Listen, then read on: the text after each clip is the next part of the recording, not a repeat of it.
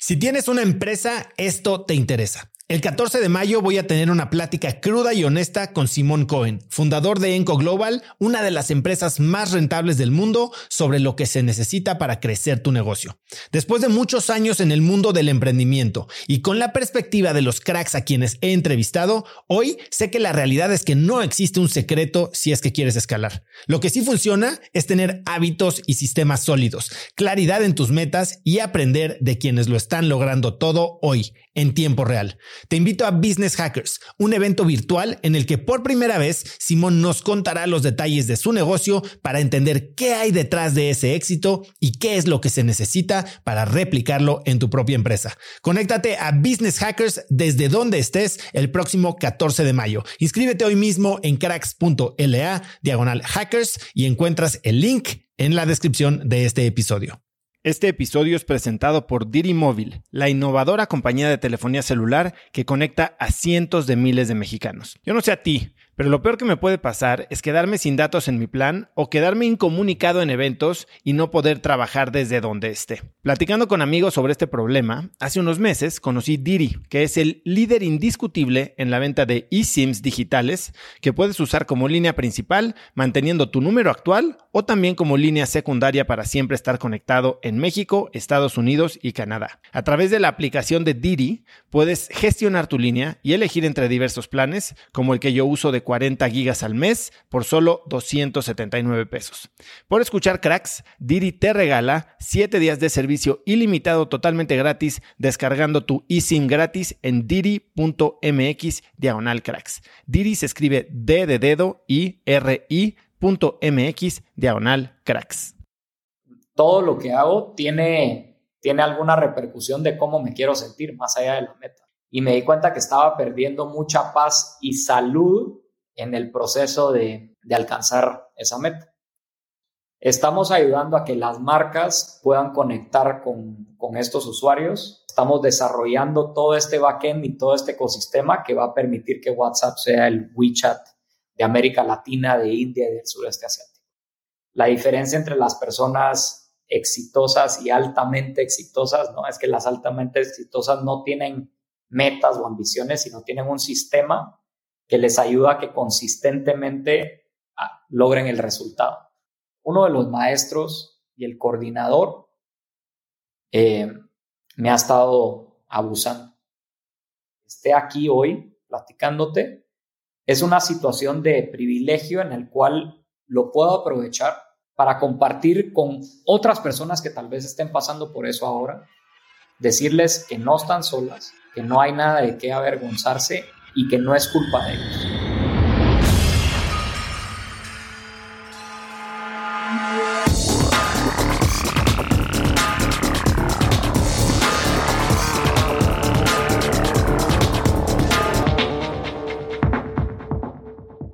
Hola y bienvenidos a un nuevo episodio de Cracks Podcast. Yo soy Osotrava y entrevisto todas las semanas a las mentes más brillantes para dejarte algo único y práctico que puedas usar en tu vida diaria.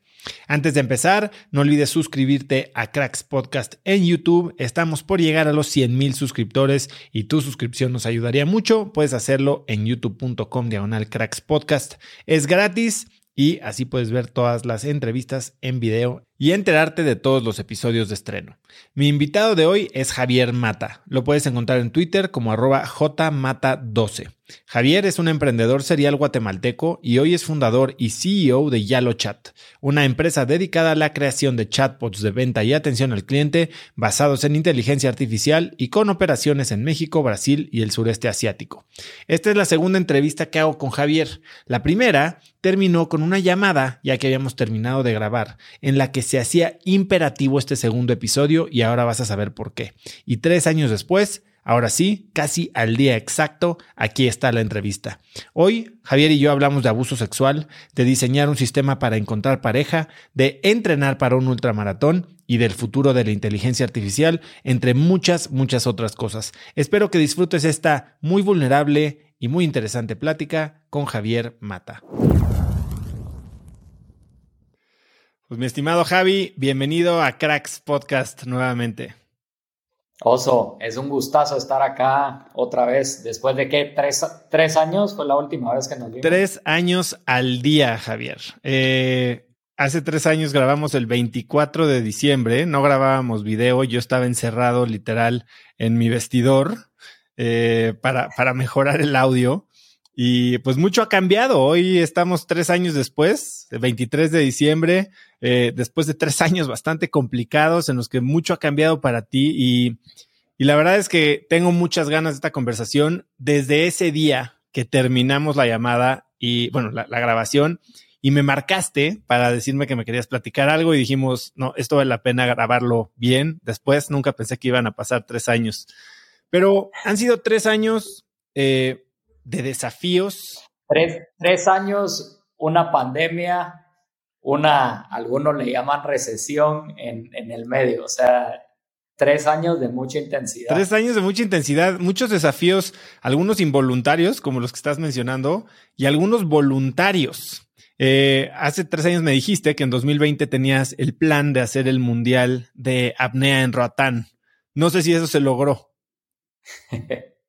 lo, hice en presencia, o sea, sí, hubo un periodo cuando, cuando empezó la pandemia que me mudé para, me mudé, ya no pasó, pero cuando me di cuenta que todo se estaba empezando a encerrar, agarré mis cosas de la Ciudad de México y me moví para la Riviera Maya. Entonces estuve un tiempo ahí viviendo eh, y, y, practicando apnea. Sea, me recuerdo, un, me recuerdo un día que iba manejando en, el carro y, yo había pensado algún día mi vida de los sueños va a ser levantarme, hacer apnea, meditar y después empezar a trabajar.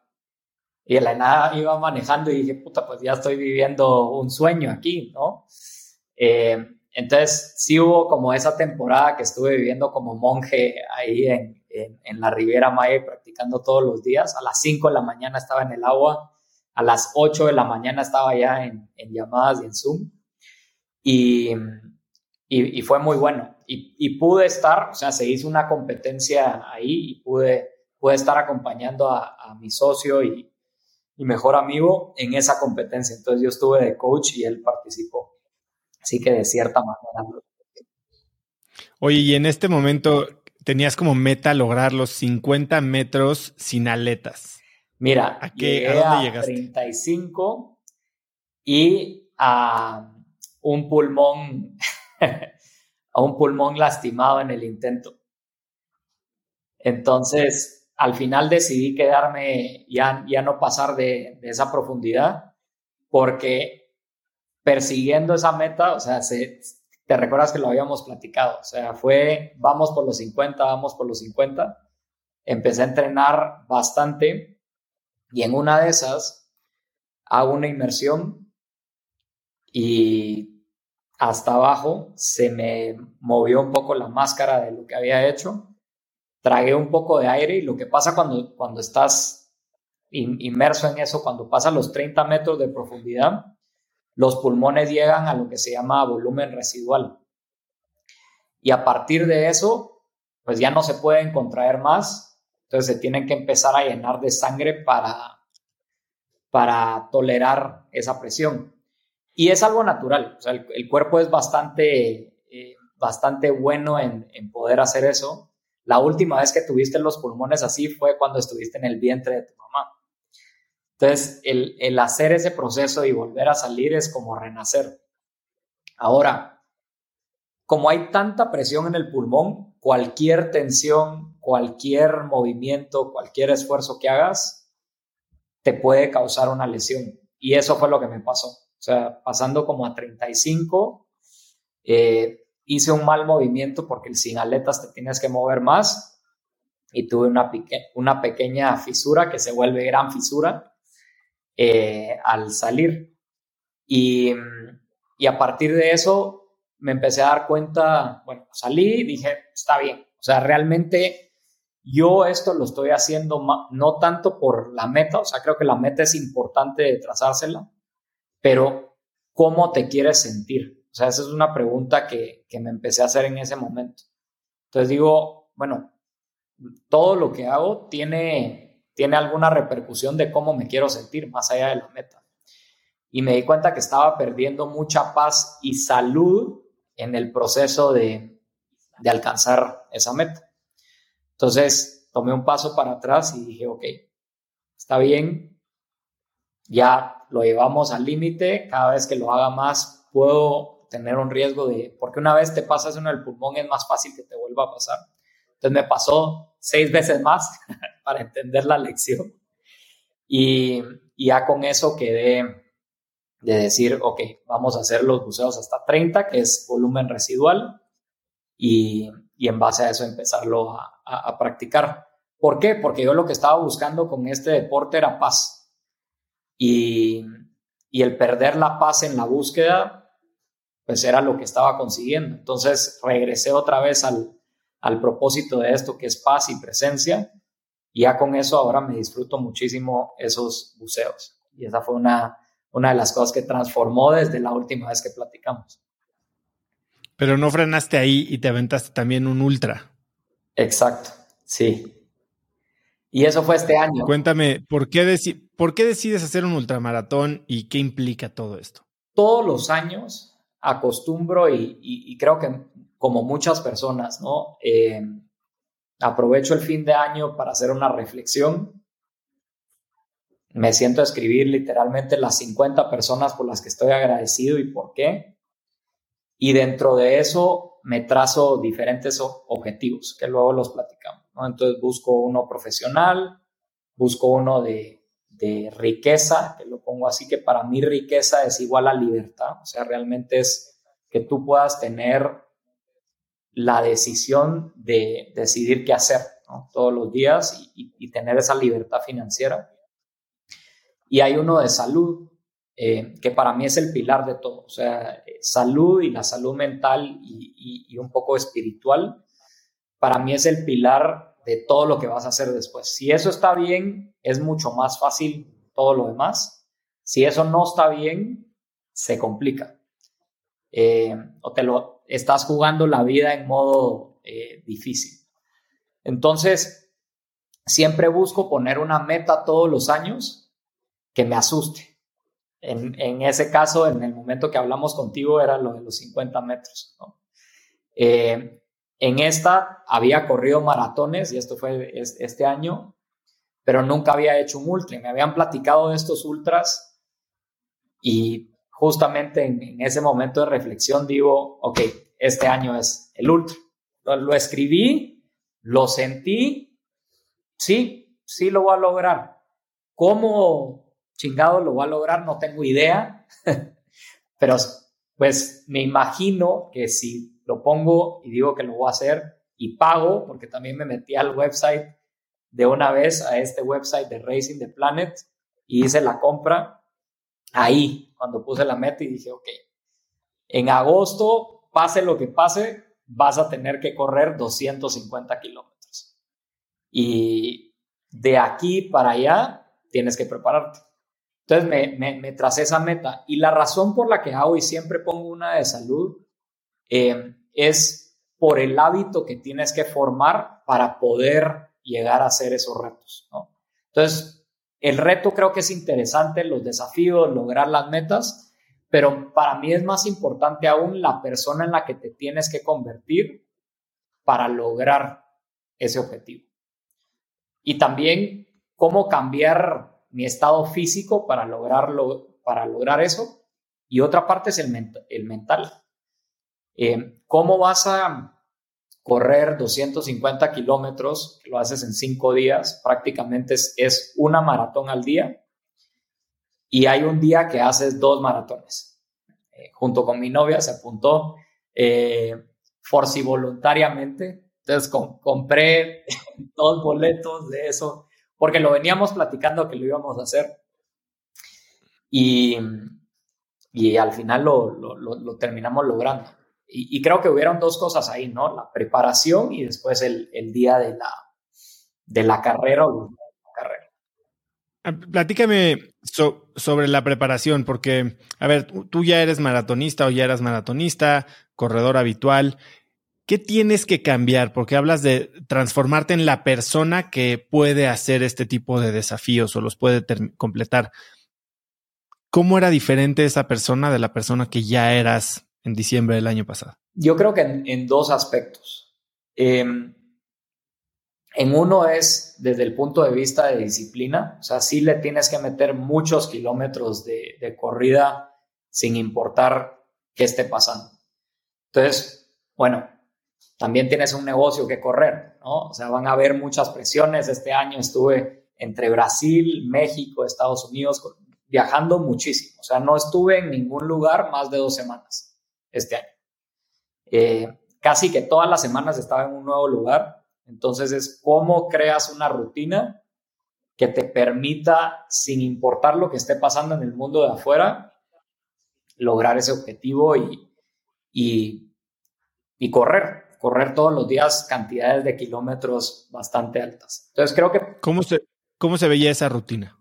Mira, esa rutina hoy en, un día normal es irse a dormir siete y media, ocho, empezar el día a las dos y media, tres de la mañana,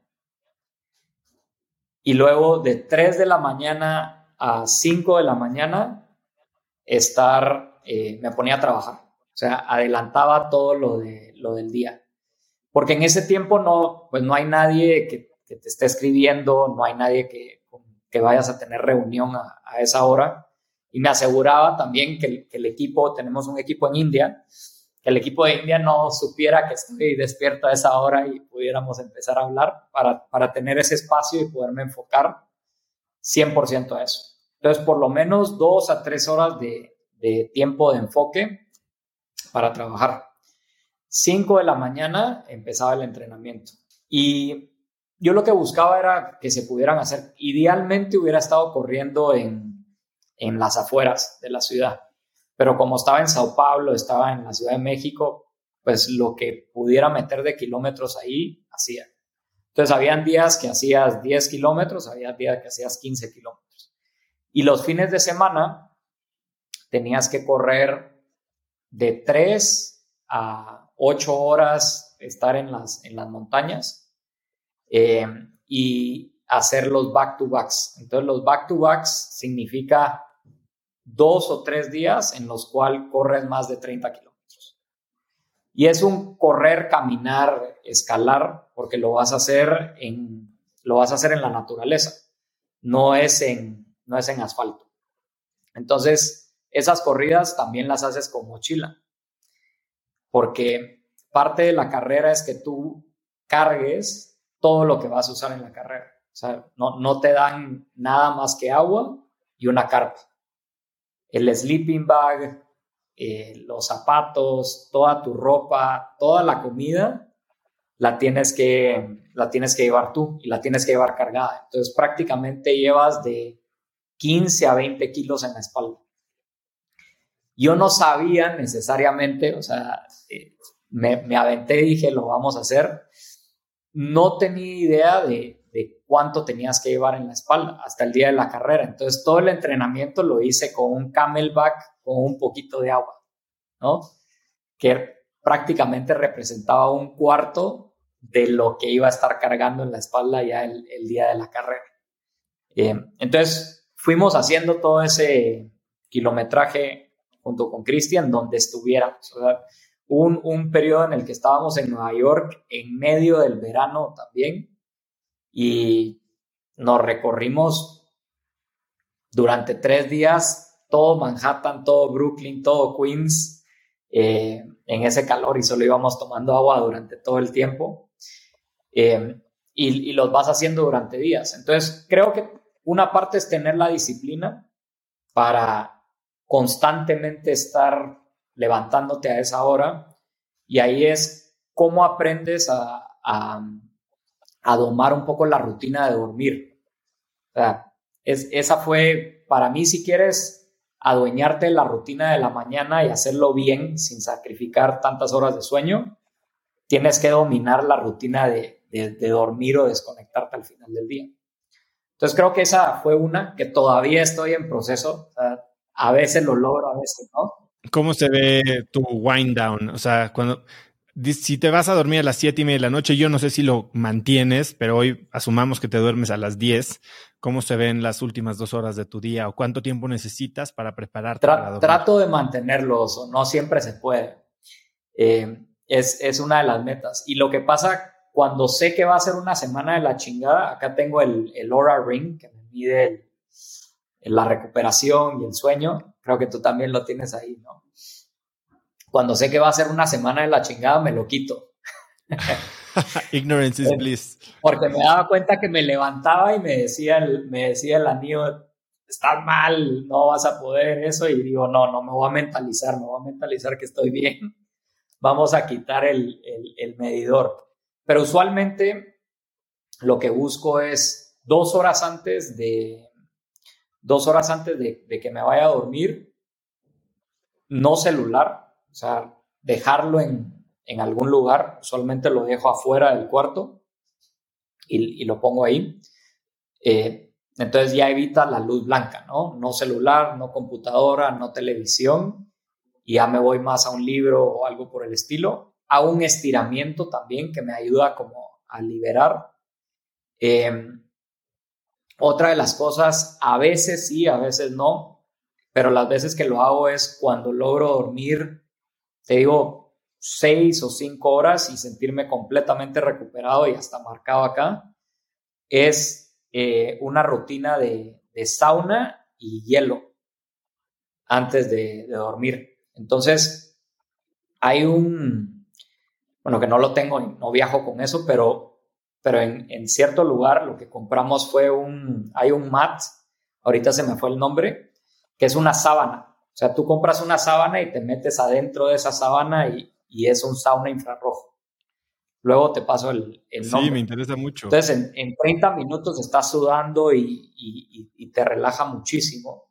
Y después de eso, una tina de hielo por 6 minutos. Una meditación, leer un libro y ya te vas a dormir. Esa, digamos, sería la rutina ideal.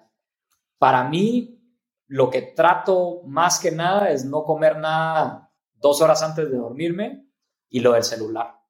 Lo, lo otro es extra en, en lo que se pueda ir. Y eso me ha ayudado mucho no solo a, pues, dormir y levantarme mejor, pero también mejorar la calidad del sueño. Llevaba mucho tiempo, creo que la última vez que hablamos, de no tener un sueño, que significa que no estabas entrando al REM sleep. Eh, y ahora pues sí lo he podido experimentar. Entonces, creo que esa fue una de las partes. Y otra de las partes de prepararse para, para el ultramaratón es escuchar a tu cuerpo, que ya de cierta forma con la apnea y con, con otras experiencias ya había una indicación, pero tienes que saber hasta cuánto entrenar, porque si te lastimas, pues no la vas a poder hacer. O sea, si pasas dos meses fuera porque te lastimaste, te sobreexcediste, va a ser muy difícil que logres hacer esa carrera porque recuperar el kilometraje va a ser muy difícil. Entonces, eh, ya no solo correr en adrenalina y en intensidad, sino también tener otra parte de escuchar a tu cuerpo y saber hasta dónde lo vas a empujar para no lesionarte. Algo, algo que además tenías como objetivo, y era un objetivo a cinco años, más en el área de riqueza, vamos a llamarlo, de profesional, era em, impactar o como decías, hacerle el día a un billón, a mil millones de personas a través de Yalo al mes. ¿Cómo vas con esa meta? Vamos, vamos bien encaminados. Entonces, hoy por hoy, donde nos dimos cuenta que podíamos hacer un impacto es como ya lo que hacemos, prácticamente les damos superpoderes a las empresas para que puedan hacer comercio al nivel que lo hace Amazon. Solo que se los damos en un canal en donde los usuarios ya están, que, termina siendo WhatsApp. Entonces, damos una plataforma de comercio conversacional que ayuda a que las empresas puedan vender más y manejar toda la relación con el cliente a través de WhatsApp y otros canales de mensajería. Cuando pensamos en, este producto y a través del tiempo nos, fuimos dando cuenta, eh, vimos que en Latinoamérica, en India, en el sureste asiático, una parte muy importante de la economía son las tiendas de barrio. Todas las tiendas de barrio hoy por hoy y las pymes llegan a generar el 70% de los empleos. Y cuando tú paras para pensar a cuántas personas estas tiendas de barrio le están vendiendo solo en Latinoamérica, eso termina siendo 300, 350 millones de, de personas a las que semanalmente les están vendiendo estas tiendas de barrio. Entonces lo que nos dimos cuenta es, si nosotros logramos empoderar las tiendas de barrio con tecnología de punta, vamos a lograr impactar a ese mil millones de, personas. Y, no solo eso, pero también vamos a lograr transformar pues todo el entorno de la tienda de barrio y que no sean disrumpidas por otras empresas que, tengan esta tecnología. Eh, y fue con esa realización que empezamos a trabajar con las marcas de consumo masivo para darles una tecnología que les permitiera empezar a hacer todo el proceso de venta, todo el proceso de relacionamiento con estas tiendas de barrio que usualmente a la hora que querían descargar una aplicación tenían que borrar la foto de la abuelita, por darte un ejemplo, a que usaran WhatsApp. Y a través de WhatsApp ahora tenemos clientes como FEMSA que pues ya crearon un negocio nuevo de mil millones de dólares encima de esto porque están facilitando toda la compra y venta de productos a través de ahí. Y esa es la puerta de entrada, porque una vez ya están conectadas, en, ahora en Latinoamérica tenemos más de 1.7 millones de tiendas ya conectadas, pues puedes empezar a ofrecerle a esas tiendas tecnología que les ayude a, a conectarse con los usuarios finales. Entonces, ¿cuál es el sueño y hacia dónde lo estamos viendo? La idea es que el día de mañana tú, oso, haz de cuenta, entres a un número de WhatsApp de la tienda de la esquina o puede ser en cualquier otro canal. Y desde ahí tú puedas encontrar tanto los productos que la tienda tiene físico como también zapatos. Haz de cuenta, te quieres comprar unos tenis Nike o te quieres comprar un televisor, tú lo vas a hacer a través de esa tienda. Y esa tienda por atrás va a tener pues toda la tecnología para poderte facilitar ese proceso de compra, pero también va a tener conectado un marketplace en donde van a estar las empresas de consumo masivo, pero también van a haber elementos de financiamiento, también van a haber todas las empresas de retail que tú vas a pedir y si la tienda no lo tiene disponible, igual te lo vende y después es surtido a través de estos canales de distribución en uno o dos días. Y tú ya sea puedes ir a la tienda o la tienda puede ir a entregarte ese televisor. Entonces ahí es donde nosotros nos estamos imaginando el comercio del futuro empezando por estos pequeños y medianos negocios que van a tener una conexión y un relacionamiento más cercano con todas estas personas. Ahí mi pregunta nada más para aclarar es, ¿tú le estás proveyendo este servicio, digamos, de backend a cualquier marca que quiera tener el front o en sí estás ayudando a que WhatsApp per se se convierta en la super app que es WeChat, por ejemplo, de lo que hablábamos hace tres años? Claro. Los dos, estamos ayudando a que las marcas puedan conectar con, estos usuarios y, y, con estas tiendas o con usuarios finales.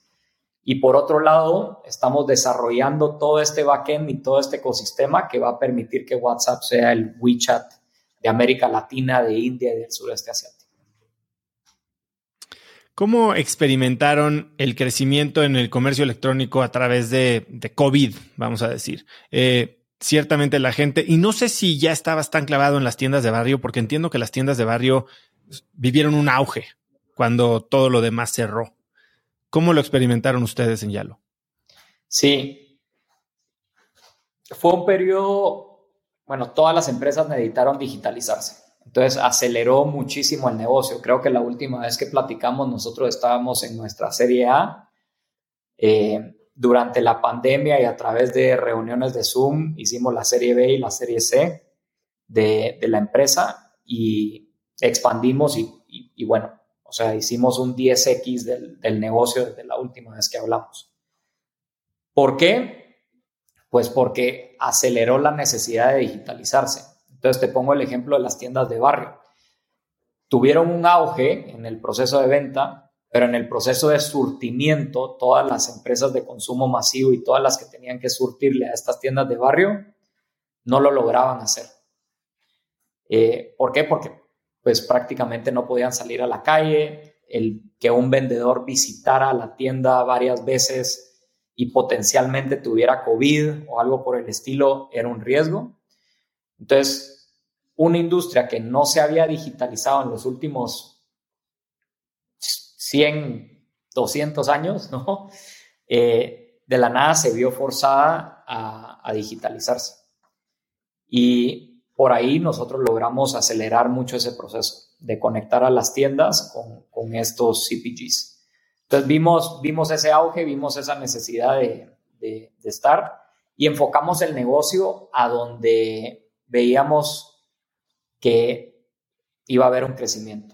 Entonces nosotros nos hicimos dos preguntas porque reenfocamos el negocio durante la pandemia. ¿Qué es relevante hoy durante la pandemia que va a seguir siendo relevante mañana después de la pandemia?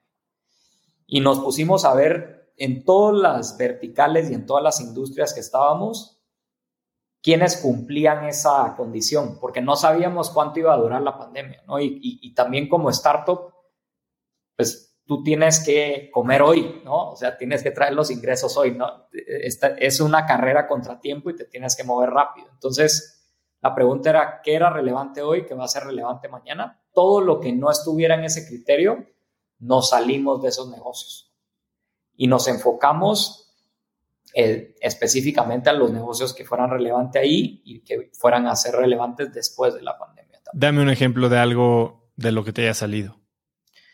Pues mira, dentro de la industria estaba eh, todo lo que es eh, turismo. Entonces, turismo, teníamos diferentes clientes en el sector de turismo que dejó de ser relevante por un periodo durante la pandemia em, y, decidimos salirnos de ahí, ¿no? Eh, y en ese entonces muchos de los de turismo no sabían qué era lo que iba a pasar, entonces también ellos tenían sus propias crisis internamente de, cómo llevarlo. Habían otras industrias que, que, sí, que sabíamos que iban a ser relevantes durante la pandemia y, después. O sea, ahí tienes pues toda la parte de retail, servicios financieros, eh, los CPGs. Entonces ahí empezamos a tener un enfoque más específico. Hablas de que es increíble cómo la, la mente humana se adapta a cualquier cosa pero después protege ese mismo status quo. ¿Cómo, ¿Cómo le haces tú para desadaptarte? Porque pasamos a la nueva realidad y parece que todo el mundo estábamos muy bien y ya nadie quería salir de su casa y ahora todo el mundo está teniendo esta crisis de tener que regresar un poco a, no sé si a lo que era antes, pero a lo que hoy es, que tiene mucho más tal vez similitud a lo que era antes que a lo que fue la pandemia en sí. ¿Tú cómo mantienes esta habilidad para, para desadaptarte? Claro. Sí, es, un, es una buena pregunta. Es, es difícil. O sea, no, no, no creo que sea algo sencillo y lo, y lo platico todo el tiempo con, con mi novia, en el cual lo, no sé si has visto Harry Potter, me imagino que has visto Harry Potter alguna vez. la verdad es que no. A mi esposa le encanta y yo nada más no puedo con, con esa serie. O sea, con la serie de películas, vamos. Bueno, eh, hay, una analogía ahí que es interesante, ¿no? Pero, pero en la serie de Harry Potter existen estas cosas que se llaman Dementors, que prácticamente como funcionan es, en base a tus miedos, se alimentan y te succionan toda la energía y te van como atrapando en base a tus miedos.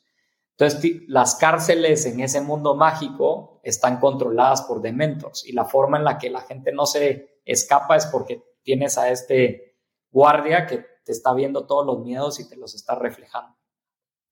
Y es ahí donde, digamos, se quedan atrapados. Entonces, yo hago una comparación mucho a eso de, de mentors en esta vida. Entonces, de mentors son los miedos que tenemos y los miedos que nos atrapan. Y en, es, en esa búsqueda de salir del miedo, buscamos certidumbre, buscamos tener certeza para, para hacernos la ilusión que el mundo no es cambiante. Entonces, en el momento que nos empezamos a sentir cómodo con algo, lo agarramos a como dé lugar y no lo queremos soltar. Y cuando algo cambie y eso ya no sea relevante para nosotros, es donde empezamos a tener sufrimiento. Te doy un ejemplo. Eh, para mí, me empecé a dar cuenta que el, el ejercicio y la rutina y eso, pues era una forma también de tener aferramiento. ¿Por qué? Porque no, no me podía, llegué a un punto en el que si yo no cumplía la rutina exactamente como la tenía que cumplir en la mañana, ya decía, no, mi día no va a funcionar. Eh, y estaba un poco atado a eso, ¿no? Y otro proceso es con las personas. Con las personas nos pasa muchísimo también, que es, yo estoy conociendo, en, tu caso, la versión de oso que, que conocí hace tres años y, que estoy platicando ahora y que hemos mantenido a través del tiempo. Pero yo hice una imagen de ti. Y bajo esa imagen le atribuí ciertos valores, le atribuí ciertas características. Y luego, esa es la imagen que me gusta. ¿no?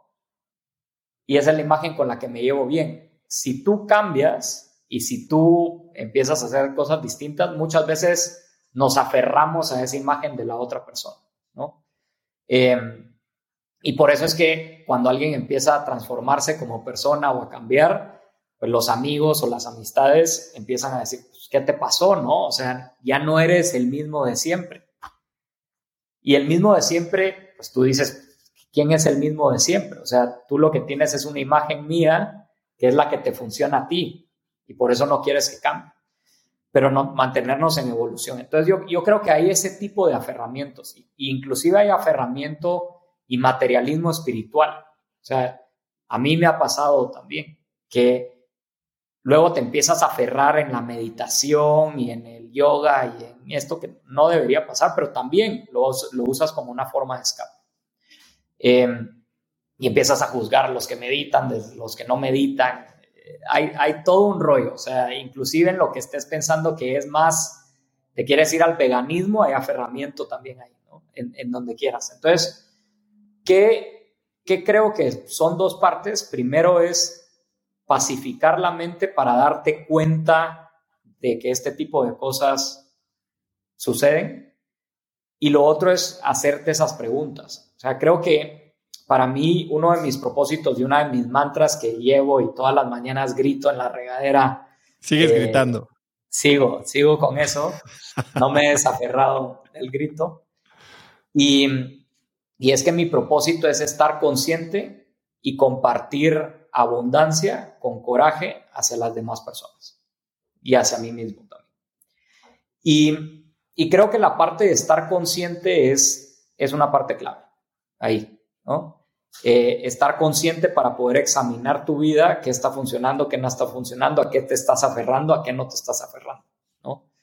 Y, y bueno, con eso te llega una realidad, te das cuenta, estoy aferrado al trabajo, estoy aferrado a la espiritualidad, estoy aferrado, y ahí tienes una opción, o lo ignoras, que va a generar algún tipo de sufrimiento, o haces algo al respecto.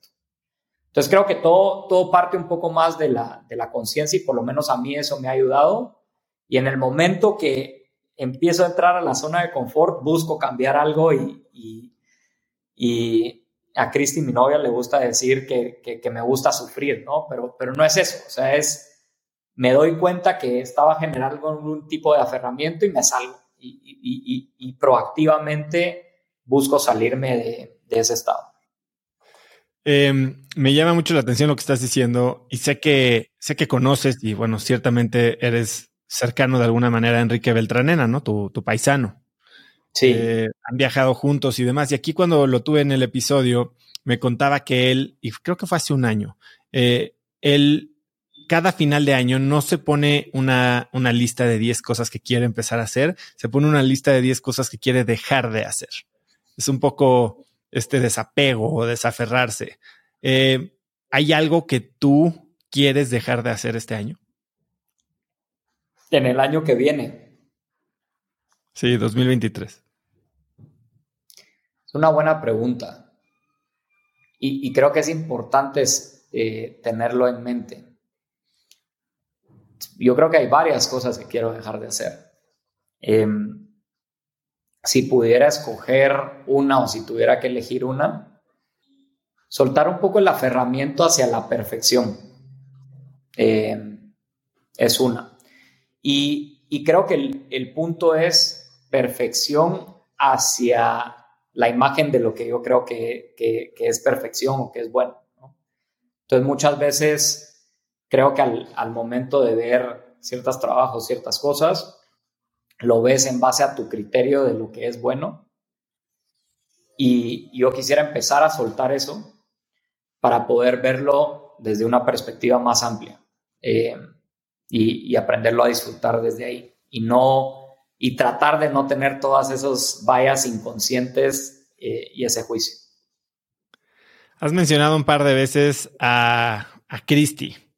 Eh, Hace tres años me hablabas de muchos sistemas, ¿no? Eh, el, sistema de los 150 nos para conseguir rechazos y empujar tus límites, el sistema que tenías de descubrir esta pregunta personal y ahora tienes novia y entiendo que sistematizaste tu proceso para que eso sucediera. Háblame más de eso.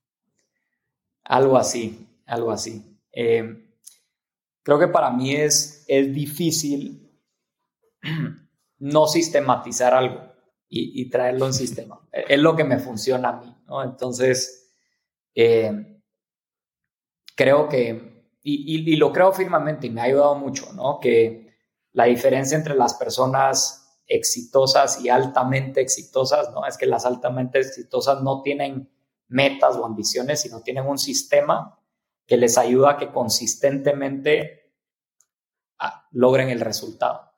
Eh, entonces tiendo a enfocarme mucho en el sistema. Eh, entonces, sistema 1, o ponerlo desde ahí, una de las metas, cuando hice la evaluación del año, vi el score que tenía en relación amorosa, ¿no? Prácticamente cero o negativo, o sea, de 10. Eh, y dije, bueno, este es un año y creo que es algo importante de, trabajar. O sea, si no, la rueda no está completa en lo que esté ahí. Si no tienes alguien con quien compartir, eh, no, no está completa la rueda. Entonces, cobré un poco de, conciencia en eso y me puse a reflexionar de, qué estaba pasando. Entonces, una de las primeras reflexiones fue cuál es el denominador común después de las últimas 50 relaciones que he tenido que no ha funcionado. Y creo que empiezas a ver una respuesta obvia ahí que se llama tú, tú cabrón. O sea, yo era el denominador común, ¿no? En lo que estaba pasando. Y, y eso, o sea, me, me saltó, me, saltó el que el dominador común, pues era yo y de cierta manera no había caído tanto en, en, en conciencia de eso. Y dije, ok, va, sé que, sé que no estamos bien, ¿cómo podemos llegar a estar bien o, qué es lo que yo quisiera obtener de una relación o qué es lo que, cómo quisiera vivir una relación y, como que transparentar un poquito eso más. O sea, ¿cuál sería la relación ideal y con qué tipo de persona voy o no ser compatible? Porque creo que es igual que con un trabajo, es igual que con una pasión. O sea, o ¿hay fit o no hay fit? ¿Y escribiste eh, tu carta a Santa Claus? Sí, y creo que cuando lo tratamos de forzar, no funciona. Eh, entonces, una de las cosas que, me ayudó mucho es entender las seis necesidades humanas. Eh, no sé si lo has escuchado. De Tony Robbins, sí. Sí. Entonces creo que esa estuvo buena, ¿no? Porque tienes la parte de certeza, incertidumbre, eh, amor o conexión. Está la parte de significance, está la parte de crecimiento y la parte también de contribución. Eh, y, y lo, lo, que, lo que me puse a pensar es, la persona con la que voy a compartir mi vida, por lo menos no deberíamos tener eh, necesidades contradictorias. Sea, si yo tengo una necesidad de incertidumbre y la otra persona tiene una necesidad de certidumbre, no nos vamos a llevar bien a la larga. ¿Por qué? Porque pues yo voy a estar buscando aventura, cambio, me voy a levantar un día y voy a decir, ¿sabes qué? Vamos a este viaje, hagamos esto. la otra persona va a decir, espérate, o sea, se te olvidó planearlo, necesitamos hacer esto más con tiempo. Eh, y entonces me di cuenta que ahí estaba chocando mucho en, las últimas relaciones. Entonces, creo que entendiéndome mejor a mí, que lo que me di cuenta es que tengo una necesidad de crecimiento, como estar aprendiendo cosas nuevas todo el tiempo. Y la otra es una de incertidumbre. O sea, y, creo que el hecho de no estar en un mismo lugar este último año por más de una semana te puede decir cómo me gusta estar cambiando bastante.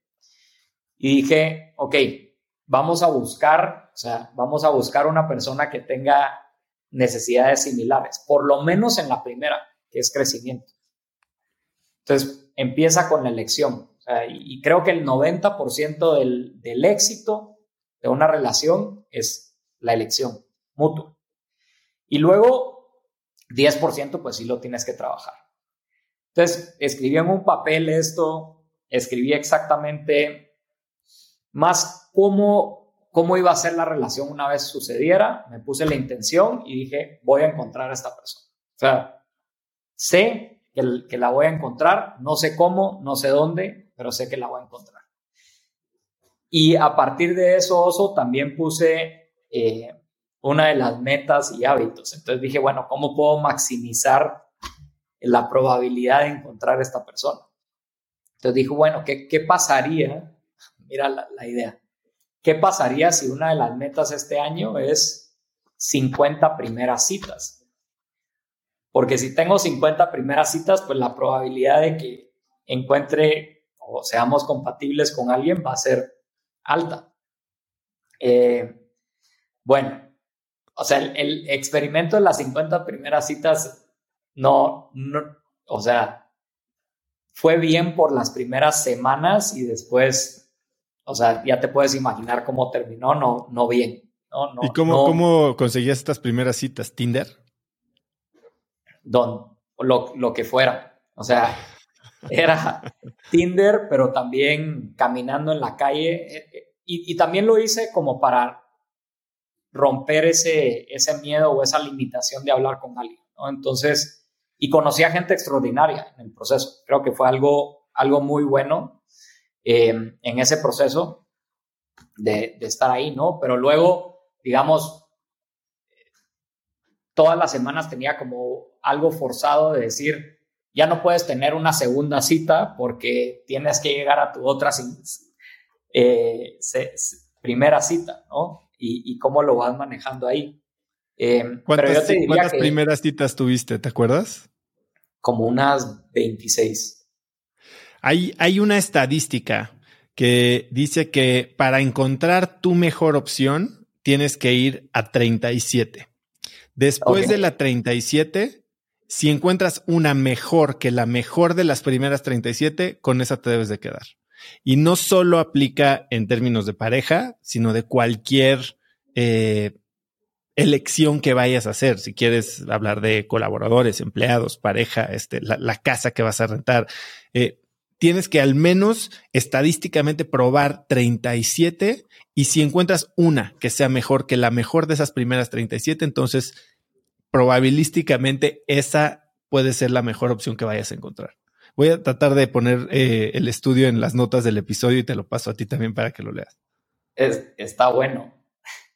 No lo había escuchado. Bueno, casi llego a las 37, ¿no? Em, pero ok, entonces estaba en este proceso, de pronto pasa la, la, pandemia. O sea, inicia la pandemia, eh, nos empezamos a aislar.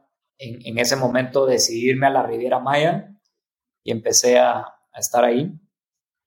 Y, y, y, ya una vez empezó la pandemia dije, ya, o sea, como está bien, o sea, nos habíamos trazado eso, pero las condiciones cambiaron o sea, te va a dar COVID, ¿no? Es peligroso este reto, así que va a venir la persona que tenga que venir y vamos a setear la atención y desprioricé un poco eh, esto de las 50 primeras citas, ¿no? Dije, voy a estar abierto a conocer y si encuentro a alguien, voy a, voy a seguirlo, pero ya no va a ser como esta obsesión de cumplir semanalmente eh, una, una persona por semana. Eh, ahí pasó ese tiempo, pasa lo de apnea, eh, se, empiezan a cerrar los diferentes países y decido regresar a, Guatemala, que es donde nací, cuando digamos era el pico de, de, COVID, que estábamos completa, completamente aislados. Digo, bueno, por lo menos si, si voy a hacer eso, lo voy a compartir con mi familia. Nos vamos a, encerrar juntos y, compartir ahí. Entonces yo decido regresar y en ese regreso, eh, Cristi, que había vivido afuera también, que es de Guatemala, decide regresar. Y llevábamos un tiempo de... No, no nos conocíamos, o sea, no, no, no nos habíamos conocido. Entonces, un día vivimos, imagínate la coincidencia, vivimos o nuestras familias viven enfrente una de la otra. Eh, y uno de esos días, ella empieza a dar clases de yoga en el, en el vecindario y decide darle clases de yoga a mi hermano y a, mi mamá que estaban acá. Eh, entonces yo llego, llego a la clase, practicamos ahí, como que nos, nos encontramos y me dice, oye, tú, tú eres el del aguacate, ¿no? Digo, o sea, ¿cómo sabes esa historia del aguacate?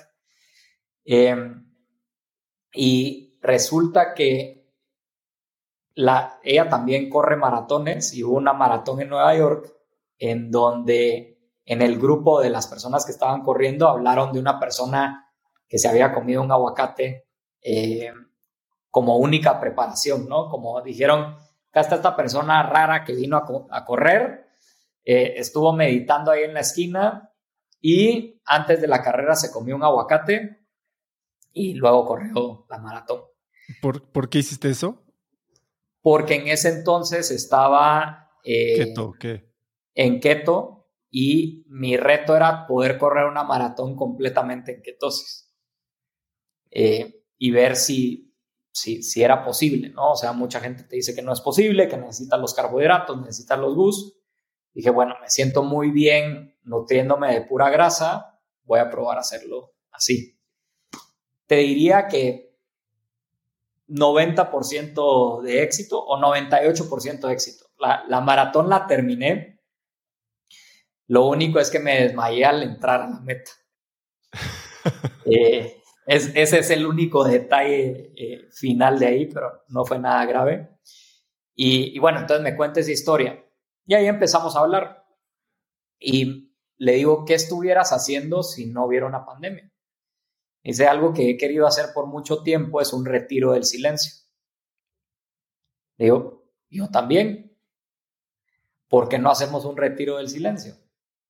Y estos retiros del, silencio que se llaman vipassanas, prácticamente consiste en de 5 a 10 días, hay, hay, unos más largos, unos más cortos, en el cual pues no hablas, eh, no hablas, pero tampoco haces ejercicio. O sea, la idea es que entres a un proceso de introspección bastante profundo y pasas sin hacer ejercicio, sin hablar y casi que solo meditando durante 5 o 10 días. Entonces le digo, a mí me encantaría hacer uno. Bueno, y ella pensó que le estaba hablando como en, broma y, así, ¿no? Entonces le digo, ok, ¿qué te parece si mañana, esto era un jueves, ¿qué, qué te parece si mañana lo empezamos? Ah, sí, sería extraordinario. Bueno, organicé todo en, en esa tarde y al día siguiente le digo, oye, ya tengo todo organizado. Eh, hay un lugar en donde creo que va a estar bueno que, eso. Y me dice, ¿y quién lo va a guiar? Y le dije, no, y pues ya me leí en internet cómo hacerlo, lo digo yo. Eh, y vamos, ¿no? Entonces invité a un amigo y invité a una amiga y, nos fuimos ahí. Y pasamos cuatro días sin hablar. Esa fue nuestra primera cita, por ponerlo así. Eh, cuatro días sin hablar, meditando en, este lugar en Guatemala que es muy lindo, que se llama Río Dulce. Estamos cuatro días ahí y, y bueno, ahí nos fuimos conociendo, yo te diría que a nosotros mismos. Eh, que creo que es una de las partes más importantes de la relación. O sea, una de las partes más importantes de la relación es la relación contigo mismo y cómo tú te mantienes en un buen estado pues para traer algo bueno a la relación. Em, vivimos eso, vivimos y desde un punto de vista muy consciente, yo, yo estaba muy bien. O sea, yo en ese punto llegué al entendimiento de como, ¿sabes qué? No estoy buscando, si se aparece está bien. Creo que ella también estaba en ese punto. Y desde ese punto nos encontramos, que creo que fue algo muy especial desde ese lado, ¿no? Y ahí pues me di cuenta, a medida que la fui conociendo, eh, cuando regresé y vi mi cuaderno donde tenía descrito la persona y los needs y todo, que era exactamente eh, Cristo, ¿no? Entonces... Y, eh, eso lo has, has, llevado la, la relación de forma sistémica también porque ella vive en Chicago y tú vives por todos lados, dos semanas o menos en, cualquier lugar. ¿Qué tipo de prácticas han implementado? ¿Y son prácticas unilaterales o son bilaterales en el sentido de que, ok, vamos a establecer estos patrones o estos sistemas o estas prácticas de los dos lados para asegurarnos de que la relación funcione? Claro. Mira, nos, fuimos mucho a, sea, creo que los dos nos, el valor que tenemos o el need que tenemos amplio es growth. Entonces yo te diría que ha sido de las primeras personas eh, con las que cualquier idea que nos compartimos, los dos somos, claro, o sea, probémoslo, ¿no? No nos parece una locura nada, entonces vamos a, experimentar y probarlo. Y dentro de eso, hemos ido como explorando pues todo el lado espiritual y, y diferentes prácticas. Entonces lo que dijimos es, va, ya nos encontramos, ¿cómo hacemos que esta relación sea top? ¿Cómo hacemos para que ambos estemos showing up de la mejor forma y cómo hacemos que nos llevemos bien sin importar lo que esté pasando afuera. Entonces, ahí pusimos un sistema que nos iba a ayudar a mantenernos en contacto sin importar lo que pasara. Entonces, realmente, todas las mañanas nosotros tenemos en el calendario 7 a.m., 7 a 7.30, y si no estamos juntos, es una llamada virtual en Zoom tu stand-up. Es el stand-up, el stand-up de la relación, ¿no? Entonces, ¿qué hacemos? Hacemos una meditación breve, un poco de breathwork de Wim Hof, y después compartimos como el, el inicio del día. ¿Qué vas a lograr hoy sin importar lo que pase? ¿Por qué estás agradecido hoy? O sea, ¿qué es algo por lo que estás agradecido? ¿A qué persona le quisieras mandar tus mejores intenciones y deseos y no solo piénsalo, pero escríbele un mensaje. ¿Sí? Eh, y que es algo por lo que estés emocionado hoy, ¿no? Entonces, hacemos esas cuatro preguntas, le damos la marca al día y, y ya empezamos desde ahí. Entonces, eso nos, nos ha ayudado a mantener constantemente la relación por más de que estemos a distancia y nos, nos movamos ahí. Y otra parte de las que hacemos es check-ins conscientes. ¿A qué me refiero con eso? Es una vez a la semana, una vez cada dos semanas, hacemos un check-in. Porque muchas veces tú le preguntas a alguien cómo está y te dice bien. No sé si te ha pasado. Todo el tiempo. ¿No? ¿Cómo vas? Bien. ¿Tú? Bien. Ok, perfecto. No te enteraste de nada. Y, y ahí quedó. Entonces, lo que nos ha ayudado es ponerlo y lo, y lo, lo aplico a la empresa también. O sea, en la, empresa lo, lo hacemos y ha, y ha, sido una rutina que también lo tenemos, que es, dime en base a colores cómo has estado los últimos 30 días. Rojo, verde, amarillo, puedes hacer cualquier tipo de combinación de colores. Entonces yo te puedo dar un check-in y te digo, mira, oso, yo estoy verde, con destellos de amarillo y pinceladas de rojo. Ah, ok, cuéntame más. Ah, bueno, verde porque estoy aquí platicando contigo, amarillo porque se viene el cierre de año y estamos bien apretados y pinceladas de rojo porque hoy me caí en la mañana y, estoy algo herido, ¿no? Por darte un ejemplo. Entonces, logras profundizar un poquito más. Entonces, eh, tendemos a hacer esos check-ins eh, bastante eh, y lo otro, pues, es seguir cursos o, prácticas que nos ayuden a ir profundizando un poquito más en la vida eh, y en lo que estamos viviendo. Hace eh, tres años hablabas de cómo salir de Guatemala te hizo cambiar un poquito los modelos mentales que tenías alrededor de la, de la religión. Y, y, en ese momento me pareciste alguien que a pesar de eso era sumamente espiritual y hoy que lo confirmo, ¿no? Em, cuando piensas en espiritualidad, hace un momento hablabas de la pregunta que te estás haciendo más y más, es ¿cómo me quiero sentir? Háblame un poquito más de eso. Eh, ¿Cómo llegas a esa pregunta y cómo ha cambiado tu manera de experimentar la vida en, todos sus aspectos a raíz de eso? Sí. Es, bueno, es, toda una trayectoria como cómo llego. Creo que es una pregunta clave eh, que muchas veces se nos olvida, ¿no? O sea, todas las persecuciones que hacemos, todas las metas, todo el movimiento que, hacemos para lograr cosas, es porque nos queremos sentir de cierta forma. Y creo que muchas veces perdemos la conciencia de, esa pregunta principal. Y es más, perdemos el sentimiento que queríamos tener en la persecución de esa meta. Entonces yo creo que hay forma de lograr tus objetivos sin tanto sufrimiento. Eh, y, inclusive si, estás haciendo lo que deberías estar haciendo, pues eso te va a nutrir más de energía. Eh, ¿Cómo me doy cuenta de esto? ¿Cómo llego a esto? Eh, a través de, em, empieza todo con, te diría tal vez, pues ya veníamos platicando, pero algo que me, que me causó un, un pequeño despertar ahí fue una sesión que tuve con un doctor chino, doctor Mao, durante la pandemia. Eh, ¿De qué era esta sesión? Esta sesión era para ver cómo estaba. O sea, eh, me, recomendaron ir, venía muy recomendado y me dijeron, Javier, ve, Cristi me recomendó, velo a ver. Y yo le digo, pues yo estoy re bien, o sea, estoy súper, estoy corriendo, está la meditación, está esto, está esto, está esto, está esto, me siento súper energético, estoy empezando mis días con mucha energía y me siento muy bien. Eh, pero bueno, decidirlo a ver.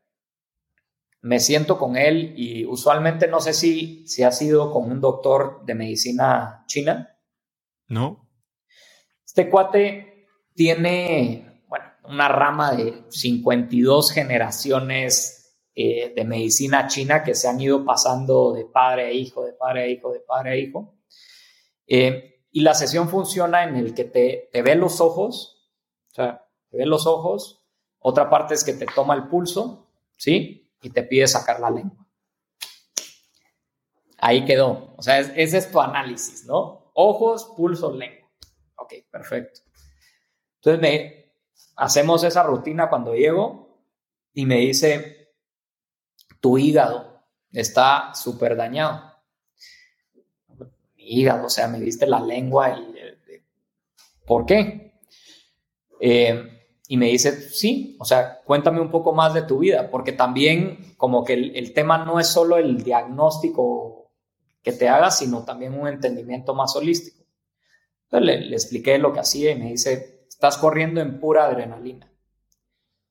Te vas a quemar eventualmente. O sea, de la forma que te estás llevando, estás secretando mucha adrenalina, que está bien, te, te veo con esa energía, pero es algo que te está acabando la energía vital. O sea, te la, te la estás acabando y eventualmente va, va a llegar un punto. Y salí de ahí con un como, bueno, está bien, pero lo que me funciona a mí. Y luego tomé una pausa y dije, no, pues, o sea, hay algo acá que, que tengo que explorar em, que sería bueno entender un poquito más.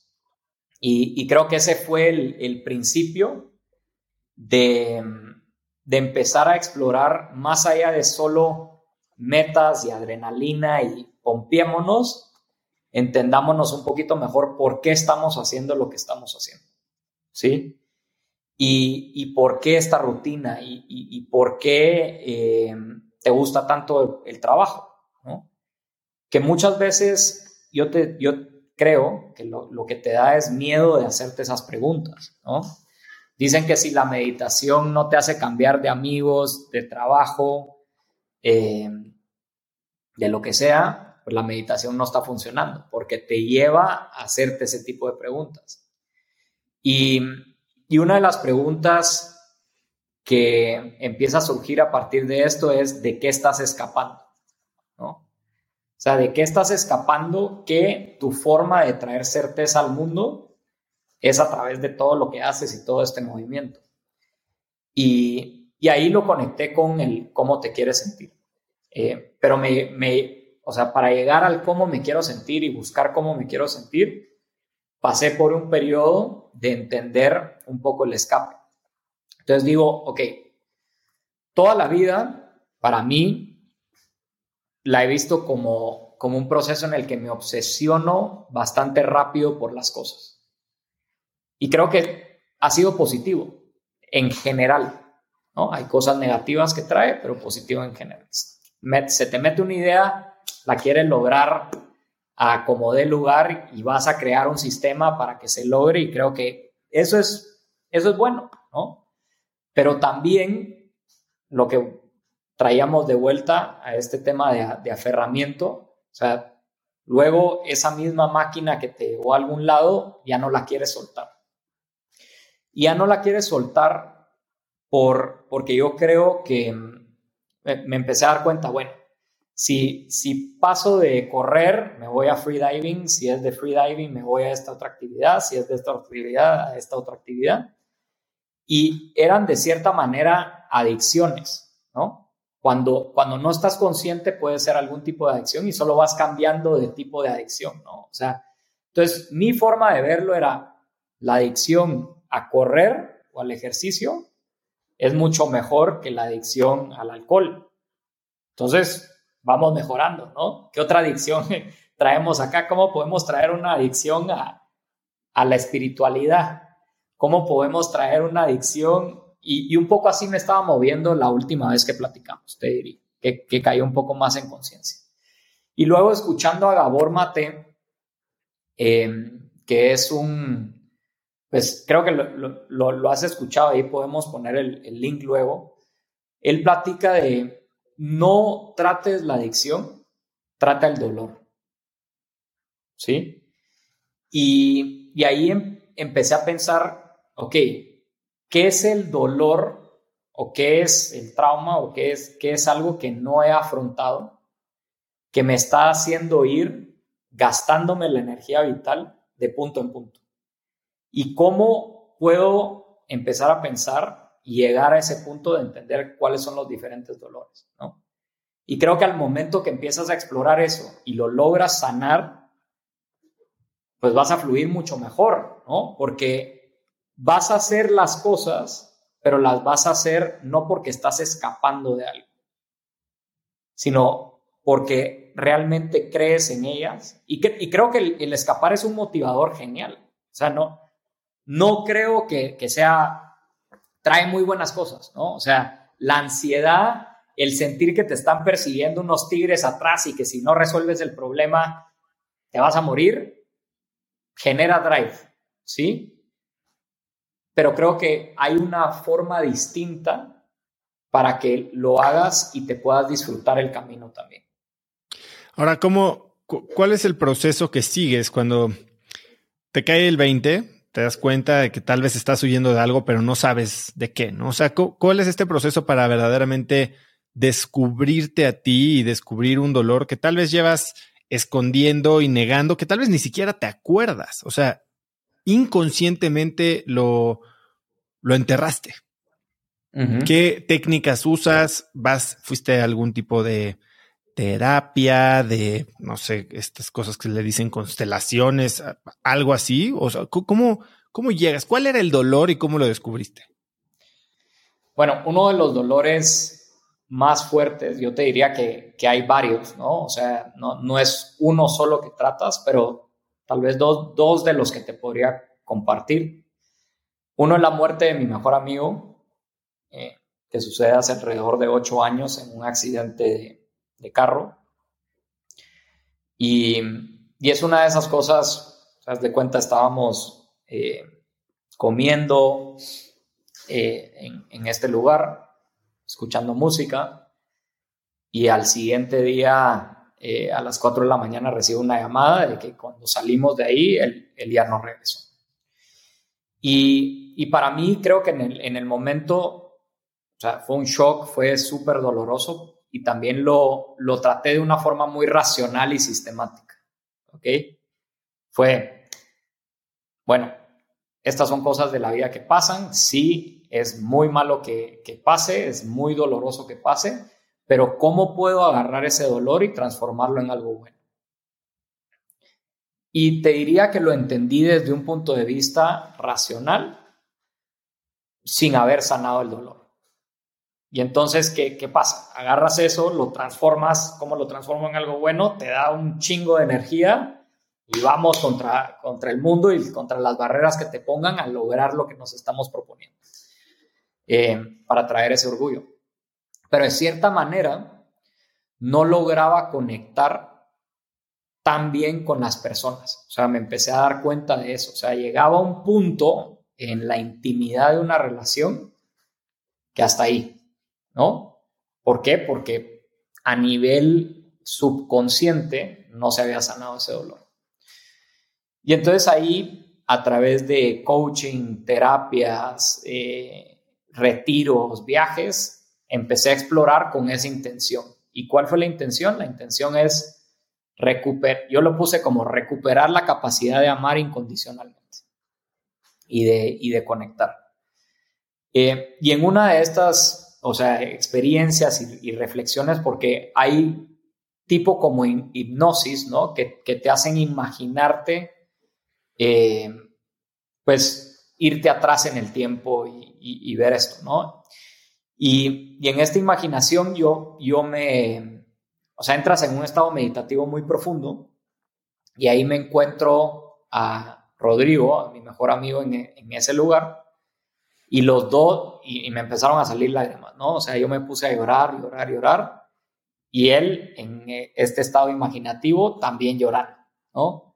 Luego los dos sonreímos en, esto y de, a partir de eso entendí, no solo desde un punto de vista racional, pero cambió mi pregunta, ¿por qué? ¿Por qué esta persona ya no está? ¿Por qué esto pasó?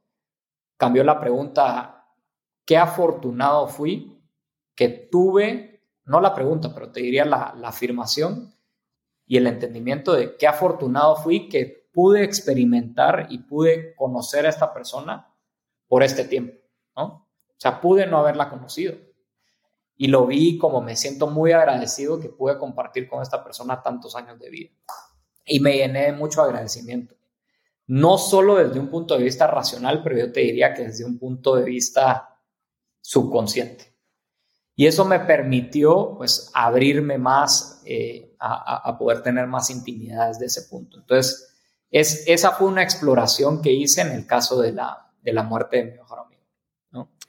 Hace tres años, 24 eh, de diciembre, estaba ahí en mi vestidor, terminamos de grabar y me marcaste.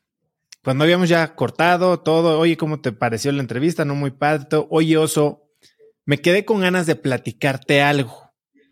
Y así de la nada, soltaste un, pues algo que a mí pues, me, me, movió mucho, ¿no? Me soltaste un bombazo y, me, y te dije, esto no es algo que podemos como que grabar un clip de dos minutos y editarlo y meterlo, ¿no? O sea, me gustaría pues explorarlo bien. ¿Qué es lo que me querías contar ese día y cómo lo descubriste? Sí, mira, em, y, creo que es, es, es, una de las cosas de, de ir detrás de la incomodidad, ¿no? O sea, luego estuvimos hablando, coordinamos la llamada y me recuerdo que, que, me preguntaste, ¿no? Javier, si no te sientes cómodo de hablar, eh, dime, está bien, ¿no? Entiendo. Para esta, para esta entrevista. Para esta entrevista. Y, y yo te dije, oso, es porque no me siento cómodo que la quiero hacer.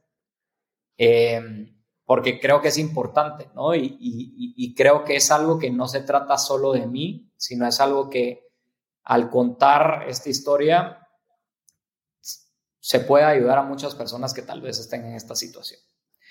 Entonces, te digo cómo descubrí y, cómo, cómo entendí esto fue en, una de estas experiencias también. Em, estaba en un evento de Tony Robbins, ¿sí? Y nos pidieron que hiciéramos, o sea, que cerráramos los ojos y que nos fuéramos a nuestra primera memoria, ¿ok? Entonces, pues yo cerré los ojos y me fui a una primera memoria, o sea, a, lo más atrás que me recordara de mi niñez. Y la primera memoria que me acuerdo pues, fue seis años, te diría, estando en este circo en Guatemala, en donde prácticamente todos, eh, todos se callaron.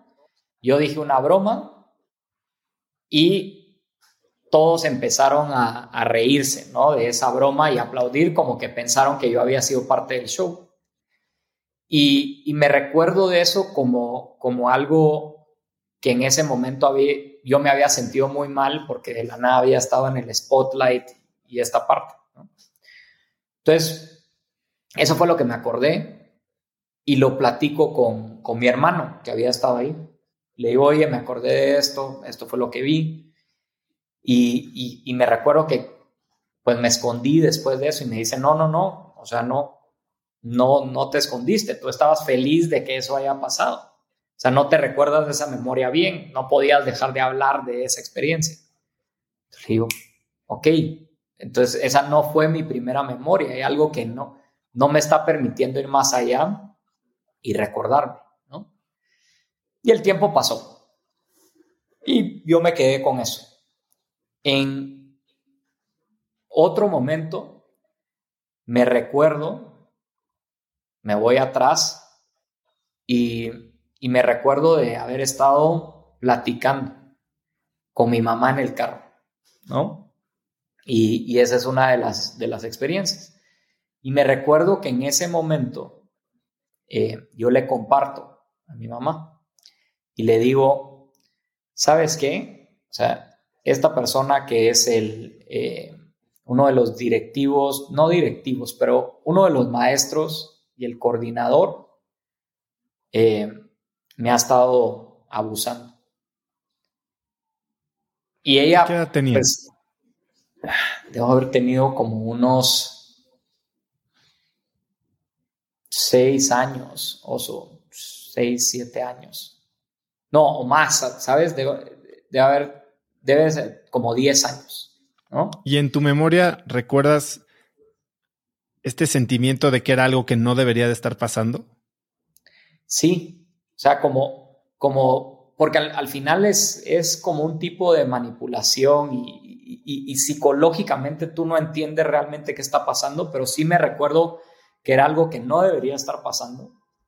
Y la razón por la que me recuerdo de eso es porque en el momento que se lo digo, ella para el carro y me dice, si es así, ahorita regresamos, esto lo tenemos que arreglar, no sé qué. Y en ese momento me sentí tan mal o me sentí como incómodo que le dije, no, no, no, no, no, no, no es eso no es eso, es una broma, ¿no? Y lo bloqueé. Lo bloqueé a tal punto que te digo que no me recordaba hasta hace dos años y medio. ¿No? Y esta, Javier, esta era una situación que llevaba tiempo pasando, fue, pasó una vez, continuó pasando después de que tú lo bloqueaste. Fue una situación que pasó más de una vez y fue una situación que eventualmente dejó de pasar, ¿no? Eh, creo que en el momento que yo compartí eso, vi la reacción, eh, eso logré como tomar distancia porque era un tema de, me recuerdo en esa época que era, yo era, bueno, me decía que era muy inquieto y mal portado en, la escuela, que estaba bromeando todo el tiempo y, de eso, ¿no? Entonces, que si no hacía lo que me estaban diciendo me iban a sacar del colegio. Eh, entonces estaba con ese sentimiento de culpa retorcida, ¿no?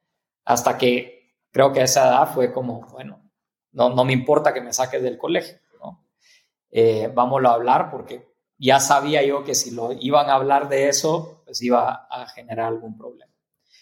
Y, y me recordé, y ahora te lo puedo hablar así, Oso. Hace dos años, o sea, en el momento que caí en esa reflexión, yo no te lo podía platicar sin ponerme a llorar. Eh, y a sentir otra vez como que traer esa memoria que creo que muchas veces guardas porque hay un dolor ahí. Y, ¿Y por qué lo estoy contando? ¿Y por qué me quedé con, con esa gana de, de, contarlo y de platicarlo? Y es porque creo yo, eh, y me di cuenta, en, en, una meditación lo vi, y de pronto me vi a mí como un niño indefenso, ¿no? Y que esto, lo estaba, que esto estaba pasando. De pronto hice un zoom out y me di cuenta que así como me estaba pasando a mí, le estaba pasando a otras personas, alrededor, al mismo tiempo. Después hice un zoom out y me di cuenta que hay un alto porcentaje en Guatemala, como que vi el país de Guatemala eh, pasando, en el cual creo que la estadística es alrededor del 50% han sufrido algún tipo, especialmente mujeres, pero también pasa en hombres, eh, que está esa estadística, ¿no? Y, y, me doy y caigo en cuenta de que soy parte de una estadística, ¿no? O sea, no eres tan especial, no eres tan único, desde un punto de vista de que hay otras personas que también están pasando por eso o peor, ¿no? Y creo que una de las cosas que para mí fue lo más difícil es como este sentimiento de vergüenza de algo que te pasó. Y cuando ese sentimiento de vergüenza está ahí presente, te atrapa mentalmente y no te permite hacer algo al respecto. Entonces me doy cuenta cuando veo eso y visualizo y veo Latinoamérica y veo eso, digo, ok, Javier, por algo estás en la posición en la que estás ahora, por algo tuviste los talentos que tuviste y te pasó lo que le pasa a mucha gente. Y ese por algo siempre hay una elección. ¿no? Dices, por algo puede significarse nada, te pasó por mala suerte, o tú eliges decir, por algo me pasó porque puedo hacer algo al respecto. Y hacer algo al respecto es el hecho de que, ya sea a través de Yalo, a través de nuestra amistad, a través de lo que sea, esté aquí hoy platicándote, es una situación de privilegio en el cual lo puedo aprovechar para compartir con otras personas que tal vez estén pasando por eso ahora, decirles que no están solas, ¿no? Que no hay nada de qué avergonzarse y que no es culpa de ellos.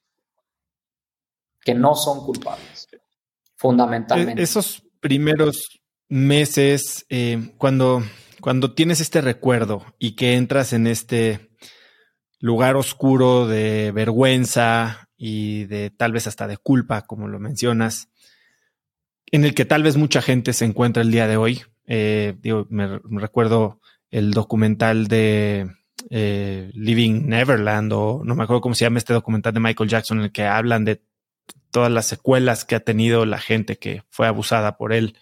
Eh, una, uno de tus comentarios es, no estás solo, no es tu culpa, pero ¿Tú cómo saliste de ahí? Porque parece que lo hiciste de una manera muy lógica, entendiendo que eras parte de la estadística, como lo mencionas, pero ¿cómo puedes tú salir de ese lugar? Eh, ¿Es pedir ayuda? ¿Es algún tipo de terapia? ¿Cómo te sentiste tú en ese momento y cómo cambiaste la historia que te estabas contando sobre lo que había sucedido? Sí, mira, para, para mí yo creo que son bastantes de las prácticas que he venido siguiendo, ¿no? Eh, el, lado de meditación, el lado de, bueno, todas diferentes. Entonces no te podría pinpoint una en específico. Eh, sin embargo, yo creo que al final, eh, ¿qué dos cosas me ayudaron? El primero es buscar cambiar tu state, porque si tú estás en un estado no adecuado, o sea, no hay nada que te entre en la cabeza. Y después cambiar la historia. O sea, la historia para mí no fue algo, eh, digamos, la vergüenza viene de sentir que tú fuiste culpable de algo de lo que te pasó. Entonces creo que es entender de primero eso que no, que no es. O sea, tenía 10 años, todo, todo, todo al respecto. ¿no? Y el otro es que tú puedes hacer, o sea, cómo usas esa energía negativa que te está trayendo para abajo en algo positivo. Entonces, para mí también fue, ok, me pasó, tengo estas cualidades, puedo hacer algo al respecto, ¿qué voy a hacer al respecto?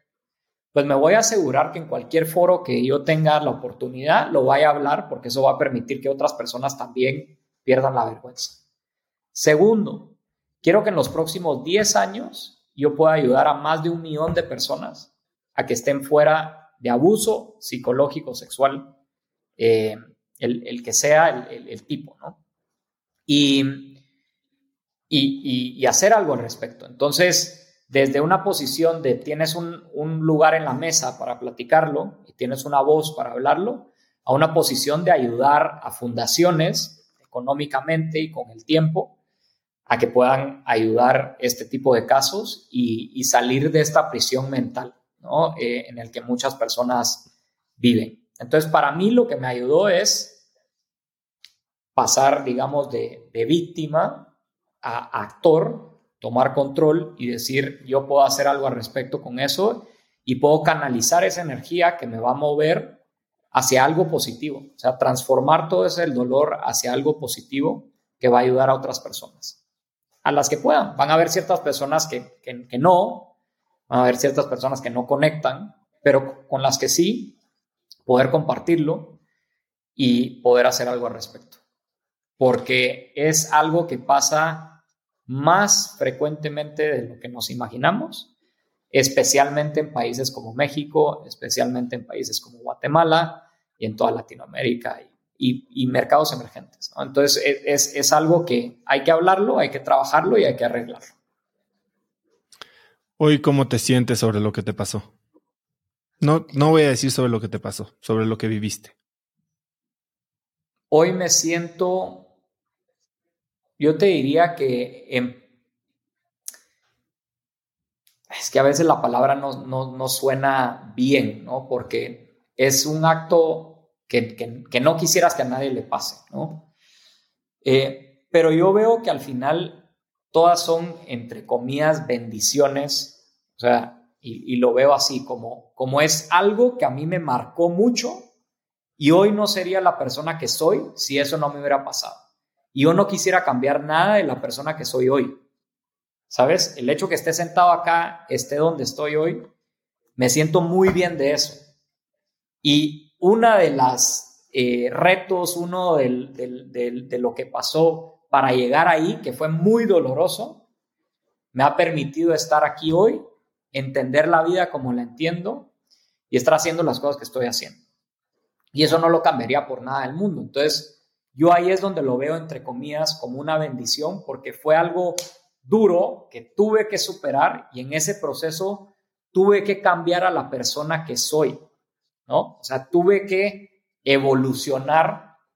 Entonces, por eso todos los desafíos, todos los retos, los momentos más oscuros siempre son una oportunidad para que tú te transformes y a través de esa transformación, pues puedas ayudar a otras personas a, a brillar esa luz. Y, y entonces yo lo veo de, esa forma. Yo te quiero agradecer eh, la voluntad de compartir esto, no solo conmigo, sino con las miles de personas que están escuchando esto. Eh, y, y, agregar, digo, si alguien está viviendo algo así. Y tú lo hablas un poco más en relación a un adulto, ¿no? Hace poco tuve, no hace tampoco, pero tuve aquí a Julia Borboya, una doctora especialista en abuso sexual, tiene un curso que se llama El Escudo de la Dignidad y ha eh, sido pionera en, en, ayudar a niños a y a papás a descubrir estas situaciones que a veces como papás por más que creemos que están protegidos nuestros hijos, no nos damos cuenta que están sucediendo justo debajo de nuestras narices. Les recomiendo muchísimo escuchar el episodio de Julia Borboya. ¿Y hay algún recurso, eh, Javier, al que podrías dirigir a la gente eh, para informarse, ayudarse, alguna asociación con la que haya estado en contacto? yo creo que Gabor Mate, eh, si, si pudiera poner como una persona hacia eso, tiene mucha sabiduría. O sea, a mí fue una de las personas que me ayudó mucho a entender esta parte del dolor, eh, cómo aproximarlo, cómo transformarlo eventualmente en algo, en algo positivo. Y hay muchos podcasts que tiene. Hace tres años también hablabas de que una de las hábitos o las prácticas que tenías era escribir y escribías desde cartas a gente que había hecho cosas dignas de, resaltar hasta tu, proceso de journaling, ¿no? Eh, ¿Mantienes esa práctica? Y esto, ¿encontraste algo en lo que escribías a raíz de, la situación que descubriste en tu pasado? Sí, me, ayudó mucho porque, mira, eh, trato, o sea, es algo que por lo menos tres veces por semana eh, es una, una, sesión de journaling en la, en la mañana y ordena mucho las ideas, o sea, te ayuda a descargar eh, cosas que tal vez estén un poco enredadas en la cabeza.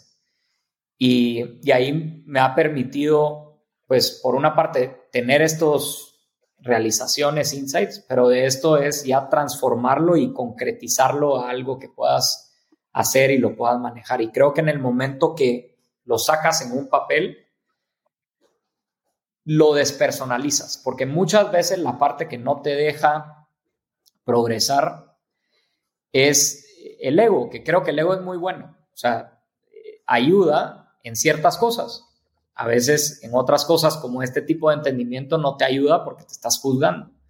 Pero en el momento que tú lo pones en un papel y lo ves y lo empiezas a ver en blanco y negro, tú puedes verlo desde una perspectiva de, ah, mira, a Javier le pasó esto, ¿no? Eh, como si fueras una persona tercera eh, y es, bueno, pobre, pero también, ¿qué, ¿qué, puede hacer al respecto? Tiene una opción de hacer algo al respecto. Eh, y creo que el, journaling me ayudó bastante en, este proceso. Cambiando un poquito de velocidad y enfocándonos un poquito en el cierre de la entrevista, em, estás en el negocio, y lo platicábamos hace tres años, de inteligencia artificial, de robots, ¿no? Y en las últimas semanas creo que esto tomó un, pues una dirección un poquito diferente, más enfocada al consumo, no tanto a, B2B con la liberación de chat GPT, ¿no? De OpenAI. ¿Cómo piensas de la eh, inteligencia artificial generativa y qué significa eso para Yalo en los próximos 12 meses? Mira, ¿qué significa para Yalo? Tal vez voy a empezar ahí y luego nos vamos a la parte de qué, potencialmente significa para la humanidad. Eh, para nosotros lo, lo que empezamos a ver desde, yo te diría, inicios, es que al momento que Google y varias empresas estaban invirtiendo muchísimo en inteligencia artificial, eh, vimos que los modelos en sí van a ser un commodity, ¿no? Eh, cada vez más están en open source y, los puedes aprovechar ahí. Lo que no va a ser un commodity es los datos y la información. Entonces, el que tú puedas tener datos únicos de algo que, no haya pasado, en este caso las tiendas de barrio, por ejemplo, sus hábitos de consumo, eh, cómo se conectan con otros eh, usuarios, eh, todo eso es, un dataset que no existe. tú vas a poder agregar valor con los diferentes modelos que, que tienes, ¿no? Las empresas que se enfocaron en modelos, yo siento que con este nuevo de ChatGPT están en aprietos. ¿Por qué? Porque fue un salto eh, no gradual, sino exponencial a, lo que estábamos acostumbrados en inteligencia artificial. O sea, tenías toda la parte de procesamiento del lenguaje natural, a veces lograbas tener conversaciones, pero ahora, pues tú estás viendo a ChatGPT generar imágenes, escribir ensayos, programar, etcétera, etcétera. En la versión 1, o sea, yo siento que todavía estamos como estaba la computadora ENIAC en su momento, de lo que es estos modelos generativos, pero ya con esa capacidad de procesamiento y con estos modelos arcaicos, por ponerlo entre, entre comillas, ya estás viendo muchas cosas muy interesantes en el cual tú dices, bueno, puede escribir un artículo mucho mejor de lo que yo lo podría escribir, ¿no? Eh, y platicaba el otro día, eh, pasando para eso. Entonces, para, para Yalo en específico, lo que vemos es, siempre vamos a estar usando los últimos modelos, es más, ya lo estamos incorporando en nuestra tecnología y nos va a ayudar a que los, nuestros clientes puedan dar mejores experiencias a sus usuarios porque ahora van a poder interactuar de mejor forma y va a ser más inteligente esa interacción, más inteligente las recomendaciones. ¿Qué pasa? Hoy por hoy no está en un punto productivo. ¿Por qué? Porque tú no sabes qué te va a decir ChatGPT. eh, todavía es una variable alta, entonces si tú lo quieres llevar a un aspecto comercial, todavía hace falta un poco. Como lo estamos viendo nosotros, es que va a ayudar a agentes a escribir de mejor forma sus respuestas y poco a poco pues ya le vas dando apertura para que interactúe. Pero en cuanto a recomendación de productos, por ejemplo, que es algo que hacemos bastante, eh, va, va a ser genial. Eh, creación de copies, cómo yo te escribo y cómo yo te mando el mensaje, digo, oye, quiero mandarle a este usuario en base a su personalidad y a todo lo que me ha escrito, eh, un mensaje que, le vaya a llegar al corazón. Y luego cuando nos vamos y, y, nos ponemos a ver lo que está creando, hay dos, hay una cosa que me surge a mí y es, o las computadoras son muy inteligentes o los humanos nos creemos más inteligentes de lo que realmente somos. y, creo que eh, si, lo vemos es, los humanos somos capaces de crear en base a lo que conocemos. Entonces, cada vez que ha ido incrementando el conocimiento de cómo funciona el cerebro, somos capaces de crear sistemas que recreen eso. Yo creo que todavía no lo entendemos tan bien, pero por lo menos entendemos la estructura neuronal y cómo eso funciona y creamos un modelo matemático de eso. Y lo que estamos viendo en ChatGPT es que te logra generar, logra en base a información y patrones, crear cierto tipo de comportamiento que produce cosas que parecen creativas.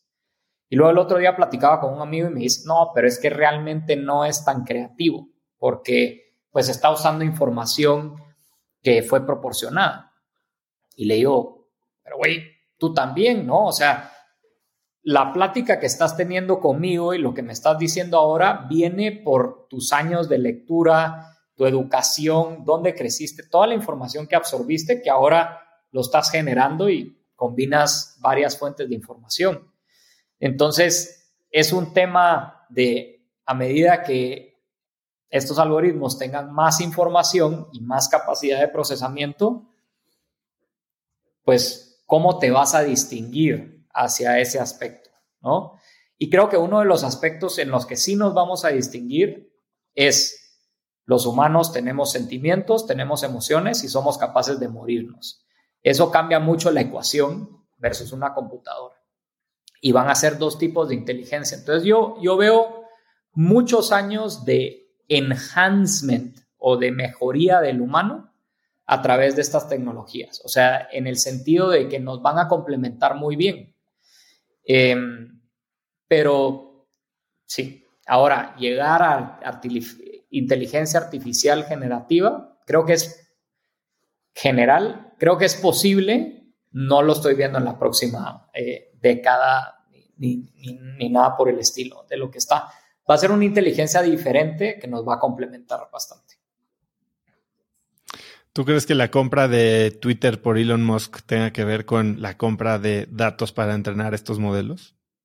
Pues hay unos que dicen que sí, ¿no? Eh, o sea, cuando ves tú la conexión de Neuralink eh, y, bueno, Elon Musk es uno de los primeros que, estuvo atrás de OpenAI y, poniéndolo así.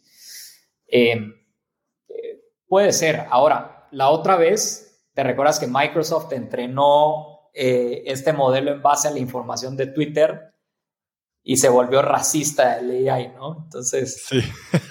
Sí. Yo, yo mira, yo, creo que mucha de la compra de Elon Musk, o sea, la veo un poco más a mi perspectiva de es una persona que le gusta resolver problemas, vio un problema, lo quiso resolver. Yo, eh, el punto es que creo que el problema de Twitter no es un problema científico o un problema racional, lógico, es, es psicológico, mucho más emocional. Es emocional, es emocional. Javi, ¿qué es lo que más te emociona de los próximos 12 meses? ¿Qué proyecto, tanto personal como profesional? Mira, profesionalmente y, lo que estamos haciendo en Yalo me emociona muchísimo eh, esta parte del impacto que vamos a tener en todas las tiendas de barrio y cómo las estamos ayudando a, traer tecnología ahí. Entonces, ¿qué es lo que queremos eh, traer en los próximos 12 meses? Pues es ya la habilidad para que estas tiendas puedan incrementar sus ventas apalancando inteligencia artificial eh, y comercio conversacional. Lo que significa es que muchas de estas tiendas van a empezar a tener tecnología que antes no tenían, que les va a empezar a ayudar a competir con pues, otros jugadores de e-commerce para llegar a, esos clientes. Entonces, eso me tiene bastante emocionado. Eh, los modelos que estamos creando ahora de inteligencia artificial con, estos avances eh, también me emocionan muchísimo porque ya empiezas a ser mucho más predictivo y mucho más preciso y personalizado. Entonces, ya no es una tecnología que es genérica para todos, sino cada uno la va a lograr experimentar de, una forma personal que te llega y te conecta de, distinta forma. Y en lo personal, pues justamente es algo que, que en los siguientes días voy a estar pensando. O sea, e, estos días, el, bueno, a partir del 28 entra, entra en sesión de establecimiento de metas eh, personales y el sistema para lograrlas. Entonces ya, ya te contaré qué, qué, saldrá de ahí.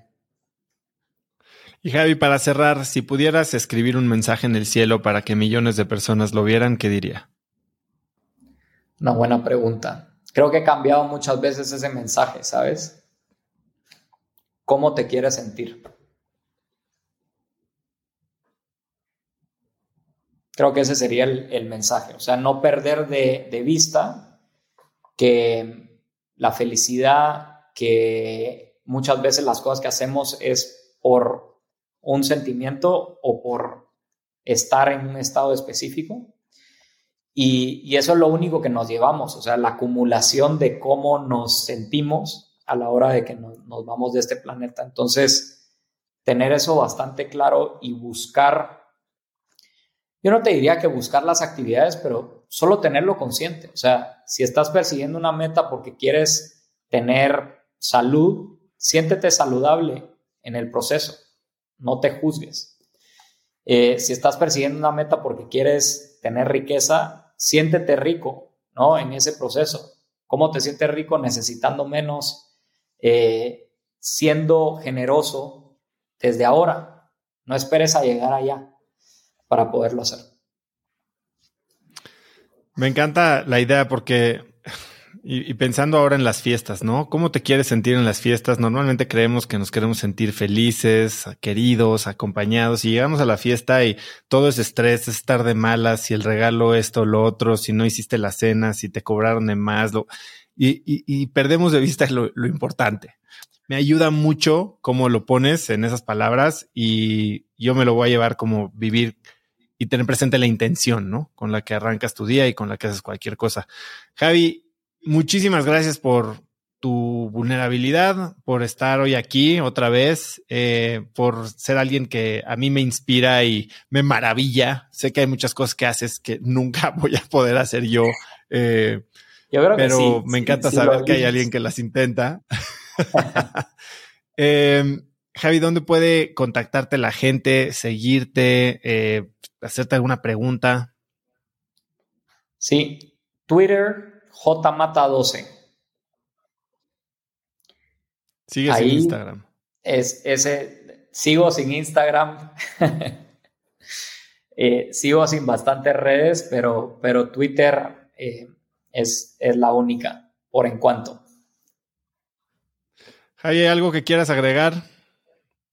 Darte las gracias, Oso, a ti. Eh, creo que el, el mensaje, lo que tú estás haciendo por Latinoamérica, el traer este contenido en español, las personas que tú entrevistas, trabajo que tú haces y, las historias que sacas, inspiran muchísimo. Eh, y creo que eso es lo que necesitamos. Lo que necesitamos es un cambio de narrativa eh, y creérnoslas como mexicanos, como latinoamericanos, somos capaces de todo lo que seamos, lo que logremos creer. Entonces, para mí el, punto y la razón por la que, digamos, hago Yalo, por darte un ejemplo, es porque yo quiero que sepamos que en Latinoamérica somos capaces de crear tecnología de la más alta categoría que tenga una escala global. Sé que lo podemos hacer y es lo que estamos haciendo. Eh, y creo que a medida que vamos cambiando esas narrativas, que es algo que tú haces, que tú ayudas a hacer y llevar ese mensaje, inmediatamente cambia la cultura. Con ese cambio de cultura, cambia nuestra historia. Entonces, darte las gracias por, por crear estos espacios. Gracias por el comentario, Javi. Lo dije hace tres años, lo repito, eres un crack.